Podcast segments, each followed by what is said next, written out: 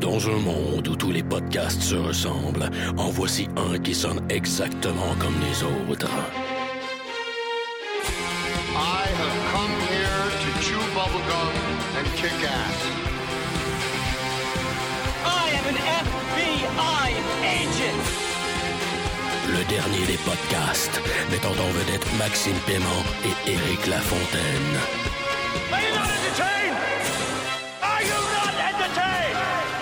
Yippee-ki-yay, motherfucker.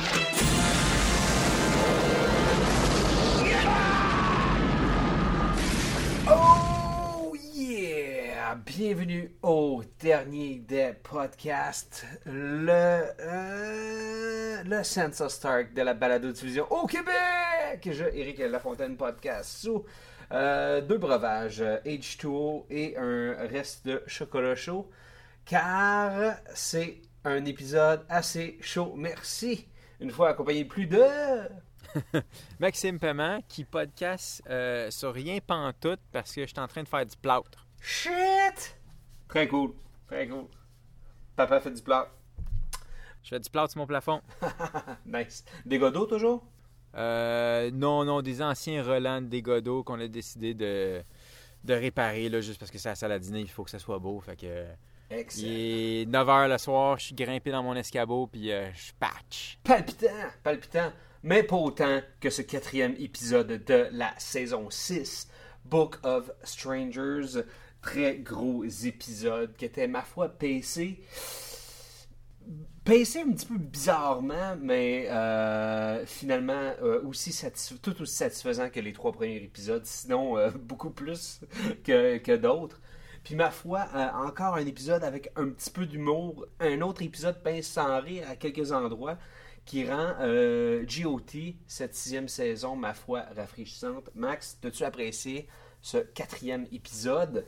Euh, je te dirais que je l'ai un peu plus qu'apprécié dans le sens où je pense que dans tous les épisodes, tu sais, comme il y a toujours des épisodes un peu euh, transitoires ou on va dire, ce que- jadis on aurait pu appeler un filler, là, mais dans Game of Thrones, il n'y a pas de filler parce qu'il y a un seul storyline.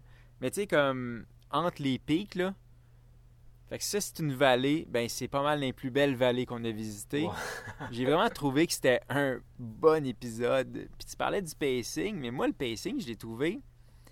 J'ai trouvé bon, puis je dirais même que euh, ça me frappe maintenant à quel point euh, Weiss and Benioff sont rendus bons pour pacer leurs épisodes versus les premières saisons. Je sais pas si tu te souviens, dans, les deux premières saisons, souvent on était comme deux minutes avec un personnage, on le quittait, on allait voir d'autres personnages, d'autres personnages, après ça on revenait pour deux autres minutes, on le quittait.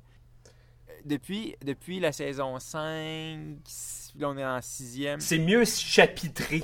Oui, c'est mieux chapitré. Puis cet épisode-là, ce qui me plaisait beaucoup, c'est quand on était d'abord au, au mur, on était là quand même un bon bout de temps straight. Alors qu'avant, il faisait pas ça. Avant, on il avait tellement la nécessité de faire une timeline, en- comment je peux dire, euh, commune pour toutes les histoires, que tu étais comme pendant ce temps, Rob fait ça. Pendant ce temps, Jon Snow fait ça. Pendant ce temps, Cersei. Après ça, pendant ce temps, Rob. Pendant ce temps, Jon Snow. Alors que maintenant, c'est comme chapitre Jon Snow. Chapitre euh, King's Landing. Chapitre Marine. Chapitre Dothraki. Tu sais, puis that's it. Tant pis, comme tu sais, on, on notait la semaine passée que Arya, clairement, n'est pas sur le même timeline que les autres. Parce qu'on peut faire ça quand c'est juste son chapitre. Ouais. Puis, euh, je, trouve, je trouve que cette semaine, justement, il y avait un peu moins d'histoire. Fait qu'on avait le temps de rentrer comme bien comme faut, euh, tu sais, au mur, puis après ça, bien comme faut à King's Landing, puis après ça, bien comme faut à Marine, puis à la fin, bien comme faut dans le- la mer des sables des Dothraki. Puis, il y a un autre truc que j'ai remarqué cette saison-ci, c'est que, euh, que ça soit, mettons, après l'épisode euh, 1, c'est quoi l'épisode 2, quand Jon Snow s'est réveillé, right? Ou euh, l'épisode 1, quand euh, on a vu la, la, vraie snatch toute sèche de, de, de Melisandre, il y a comme un pattern où ce que on est toujours d'abord avec, mettons, Homer. Là, toute l'histoire se passe. Puis à la toute, toute fin, on revient au mur. Puis what the fuck moment. Ouais. Épisode 2, on est au mur. On quitte le mur. Puis on vient à la fin. What the fuck moment. Ben là, ça a été la même affaire. On était avec, euh, euh, Khaleesi ou Jorah puis Dario, on les abandonne puis on revient pour le big what the fuck moment. Tu sais, c'est comme, on dirait que c'est, il y a comme un pattern dans cette saison aussi que que j'aime bien. Ouais, ben c'est ça. Ils ont, ils ont dû faire des focus group, puis tu sais, ils ont dû. euh, ils suivent une, une recette, mais cette recette-là, elle marche, là, tu sais. Puis j'ai- pas été euh, frustré euh, au niveau du pacing, au niveau de la, la musicalité d'un épisode euh, à date, là, tu sais. Ils font très bien leur job, là. Non, c'est ça. Puis la recette à marche est éprouvée maintenant. Ouais. Puis l'épisode, ma, ma foi, il a- pour moi, il a, il a commencé très très fort. Il a pris une petite pause, puis il a fini comme en force comme d'habitude. Puis euh, en parlant du commencement et de rentrer en force, euh, le- l'épisode commence avec la rencontre et la retrouvaille de Jon Snow et de Sansa. Euh, j'ai eu un, petit peu d'émotion. C'est rare que j'en ai à- en écoutant GOT, puis là, là, là, il y a eu un petit quelque chose, puis j'ai trouvé ça comme intéressant.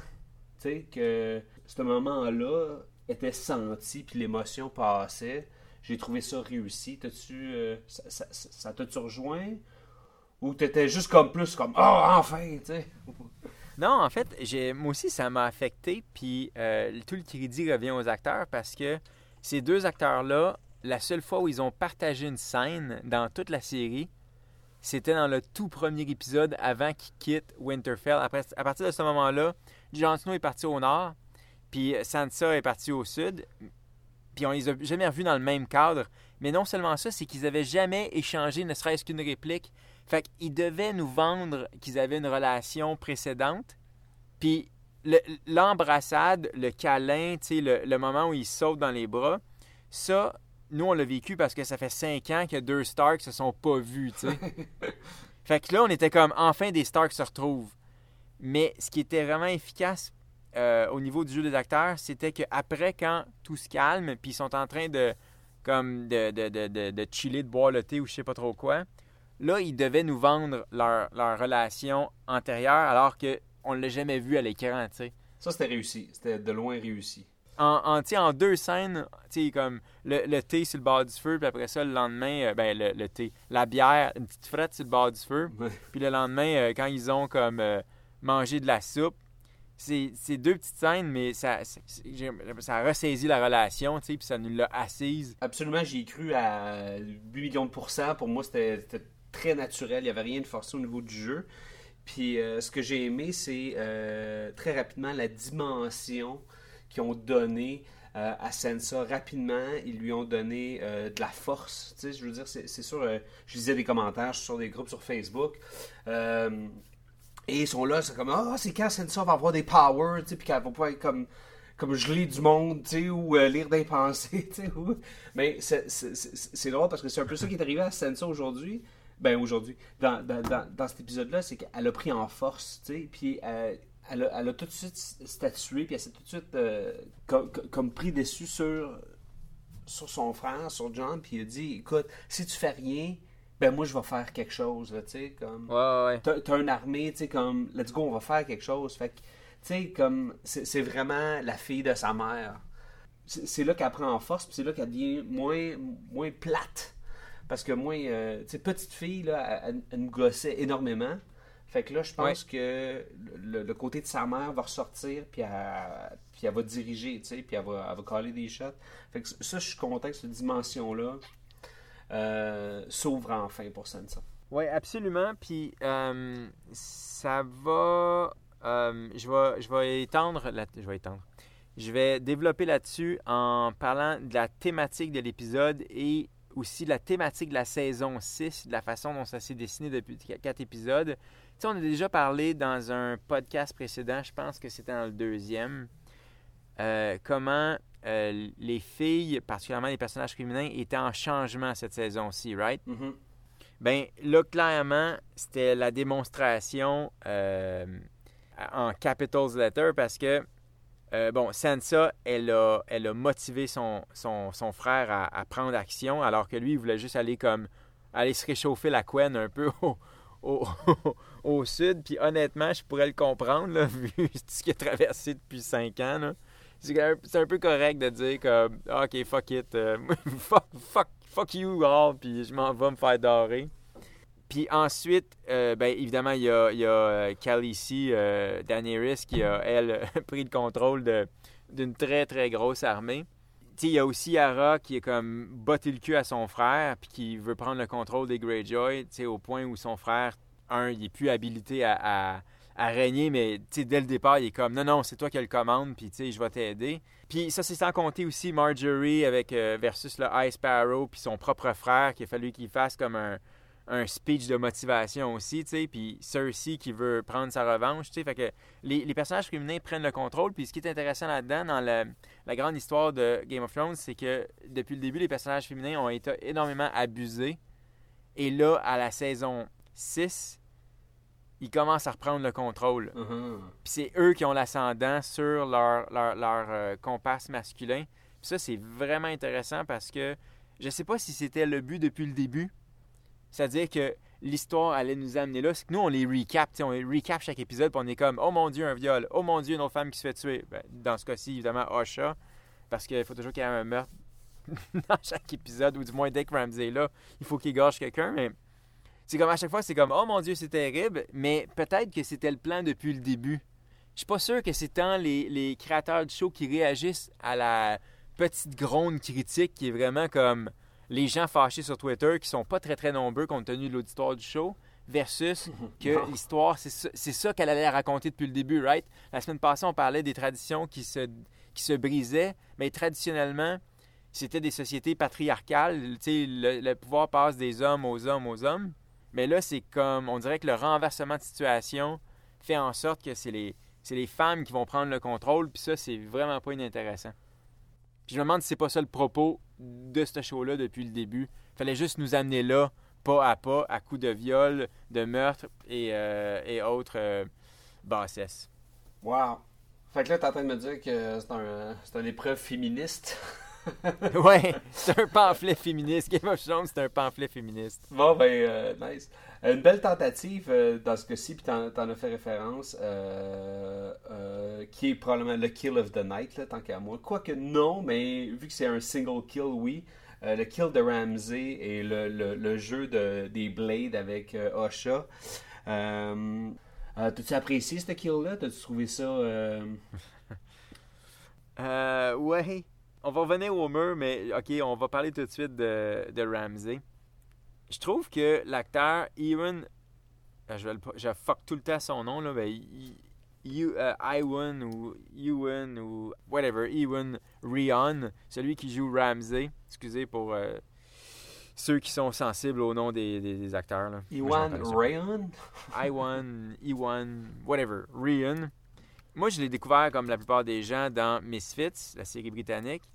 Et euh, là-dedans, moi, personnellement, je le trouve toujours très bon, mais comme il a, il a toujours eu la même note à jouer, il y en a qui l'ont souvent critiqué en disant bon, il n'est pas si intéressant parce que tout ce qu'il fait, c'est torturer les gens. Puis il prend un plaisir sadique à le faire. Right. Bon, ça, c'est ce qu'on a vu. Ceci dit, même malgré ce qu'il y avait à faire de très très limité, je le trouvais toujours intéressant à l'écran à cause des petits choix qu'il fait. Comment, comment il, est, il est complètement déconnecté. Puis là-dessus, dans cette scène-là, ce qui m'a vraiment marqué puis que je trouvais vraiment, vraiment badass, puis bien interprété, puis il faut que je rende le crédit à l'acteur, c'est, bon, une fois qu'il a égorgé Osha et qu'il l'a saigné comme une grosse truie, c'est pas un commentaire sur la femme comme telle, mais bien sûr la méthode Ouais, d'assassination. il a clairement saigné, le genre de... Il a vraiment saigné dans le cou. Puis après ça, il fait juste comme torcher un peu son couteau, puis il continue à appeler sa pomme. Puis il y avait une, je sais pas, une façon de bouger, d'agir, de mâcher qui me fait toujours rire. Il me fait rire, ce personnage-là, parce Ouais. qu'il est- il est tellement comme...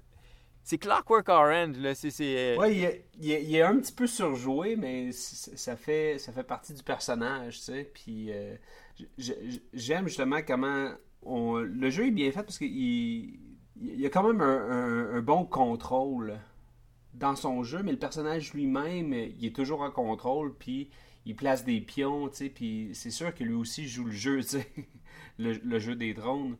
C'est vrai que oui, il est unidimensionnel à, certains égards, mais ça reste que Ramsey est vraiment intéressant. Puis c'est qu'il n'y a pas l'occasion, Ramsey, de, de vraiment euh, discuter, user de diplomatie ou même euh, user de force, dans le sens que le, seul outil qu'il a pour raconter son histoire, c'est la violence. tu sais. Ce que ça prend, justement, c'est un petit peu d'humour, là, tu sais, ce qui vient rajouter de la couleur sur le personnage. Fait que, Ouais, puis j'ai l'impression que si il était joué par un autre acteur que Iwan Rion, j'ai l'impression qu'il serait encore pire. Alors que c'est la petite couleur que ce gars-là lui donne qui le rend comme dans ses pires moments quand même passable ou amusant à regarder.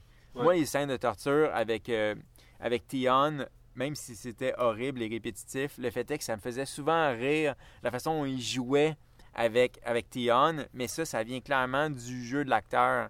Mhm. il, il prend un délice à torturer, puis un acteur plus unidimensionnel ou, ou du moins plus inintéressant rendrait ça complètement flat.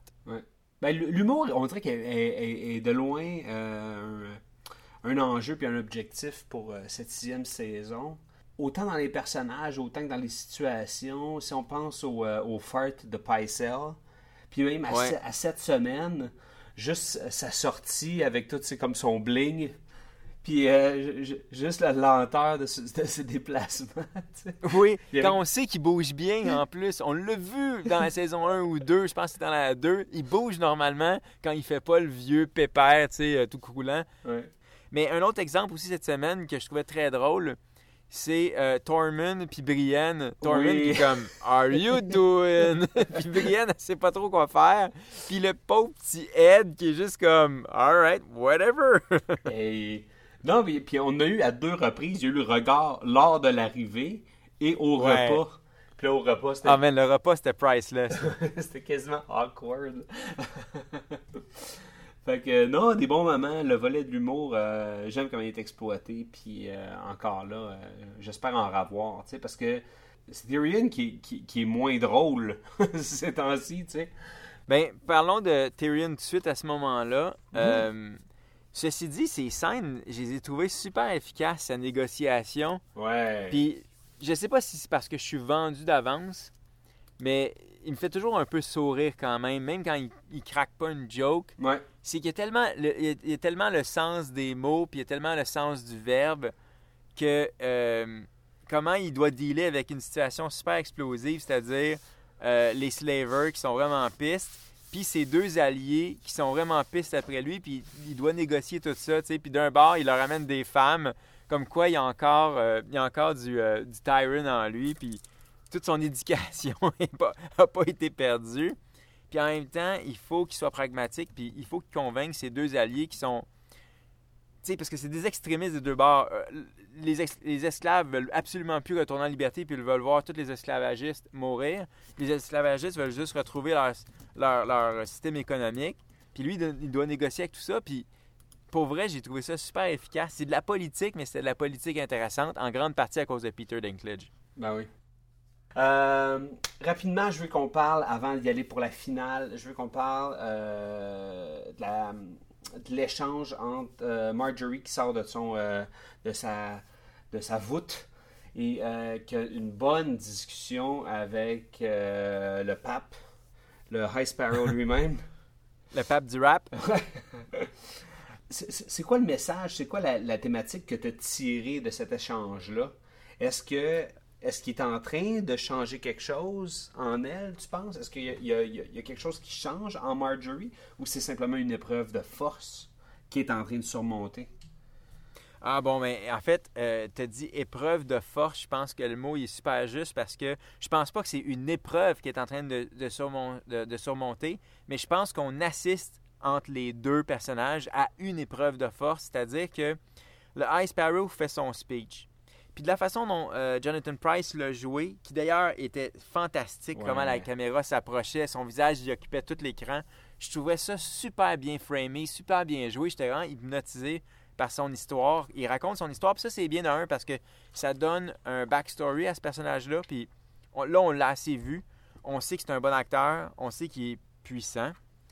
Mais là, il nous fallait donner un peu euh, ce qui le motive, tu sais.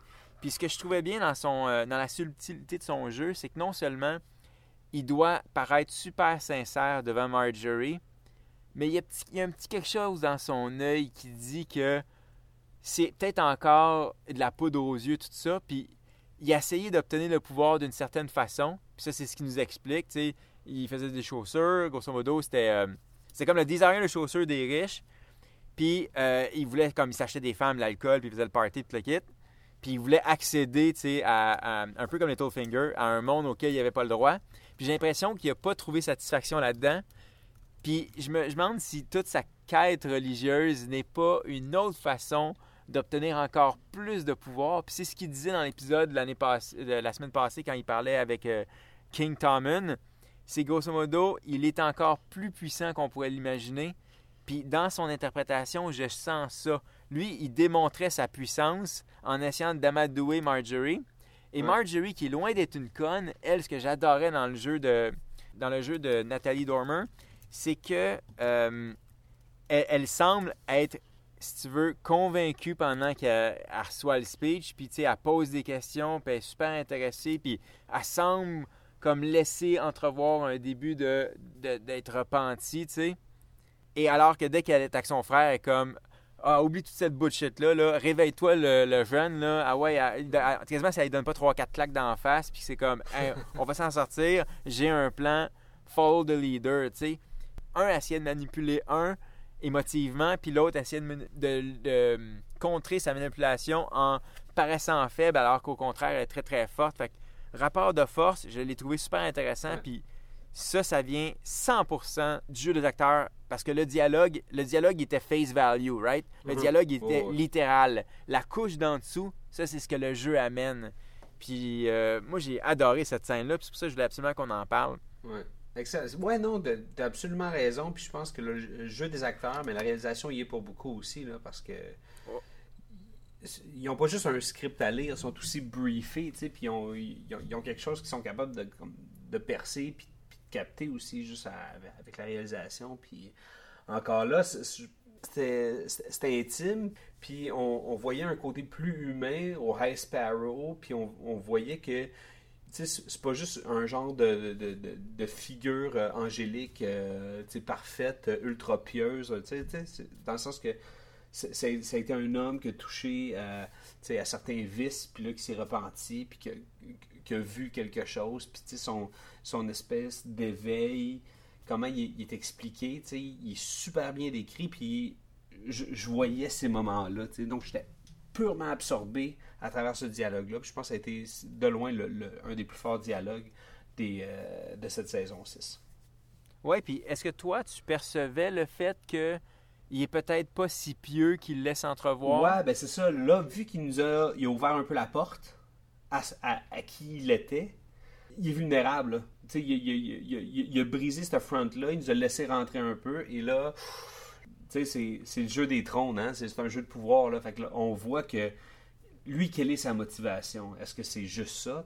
Moi, je pense que c'est le contrôle. C'est Ouais. pas la richesse. On dirait que c'est un gars qui a troqué la richesse m- matérielle pour la richesse euh, du contrôle, le Mhm. pouvoir absolu. Puis j'ai l'impression que c'est après ça qu'il est. Parce qu'il dirige vraiment sa secte, au doigt et à l'œil. On dirait qu'il a juste à claquer des doigts ou il a juste à faire un regard. Puis il y a comme plein de moines qui obéissent puis qui sont prêts à casser des gueules pour lui. Ouais, c'est ça. Puis il est en train de cleanser comme la, la haute, la haute société, tandis que la ville est complètement débauchée, pareil, là, tu sais. Puis il est pas en train de cleaner la ville. Non, non, c'est ça. clean ceux avec qui il peut avoir du pouvoir, puis avoir, tu sais, comme une, main puis une emprise quelconque, là. Mais encore là, c'est sûr qu'il cache quelque chose. là. Il n'y a pas... euh, il a pas un personne uni- unidimensionnelle. Dans- à part peut-être Ramsey. Même Mordor. Même Mordor, il cache de quoi? Exactement, il a déjà. Il cache qu'il sait parler. c'est ça. Euh, euh, Max, je pense qu'il est temps qu'on parle de cette épique finale euh, de cet épisode. Par où tu veux commencer? Est-ce que tu as vu, cette finalité venir? Ou tranquillement, tu voyais l'eau qui commence à, bouillir, puis tu fais comme Oh my god, oh shit's, shit's gonna go down! Ou tu as été simplement surpris par, euh, Parce que, moi, je vais t'avouer que j'étais un peu inquiet. Tu comme. Tu sais, Jorah qui est là, ok, ouais, ils vont aller les sauver, puis là, après ça, ils vont partir en dragon. Là, puis là, je m'imaginais comme, oh my god, ça va être. wow. Et là, tranquillement, j'ai vu où qu'il y avait un plan. Et là, là quand, quand- j'ai vu qu'il y avait comme quelque chose qui mijotait, là, j'ai dit, alright, là, enfin, on a, on, on a fini avec les longueurs de tout ça. Ça fait trop longtemps là, euh, qu'elle gosse dans le pré. Yes, shit's gonna go down. Et effectivement, euh, j'ai vu ça se déployer devant mes yeux et j'ai tapé des mains frénétiquement comme Eric Salvaille. Ça avait aucun sens comment j'étais content de, de voir de voir des tits, man, puis du feu. Ça faisait longtemps, man. C'était c'était old school saison 2 puis 1, là. Ben, ouais, t'as tellement raison sur plusieurs points. Le premier, qui est le plus important, alors qu'elle avait juré devant Dieu qu'elle montrerait plus ses tits, Oui! they're back! You're back! And are they stunt tits? Ben non, ça a l'air que c'est ses vrais nips.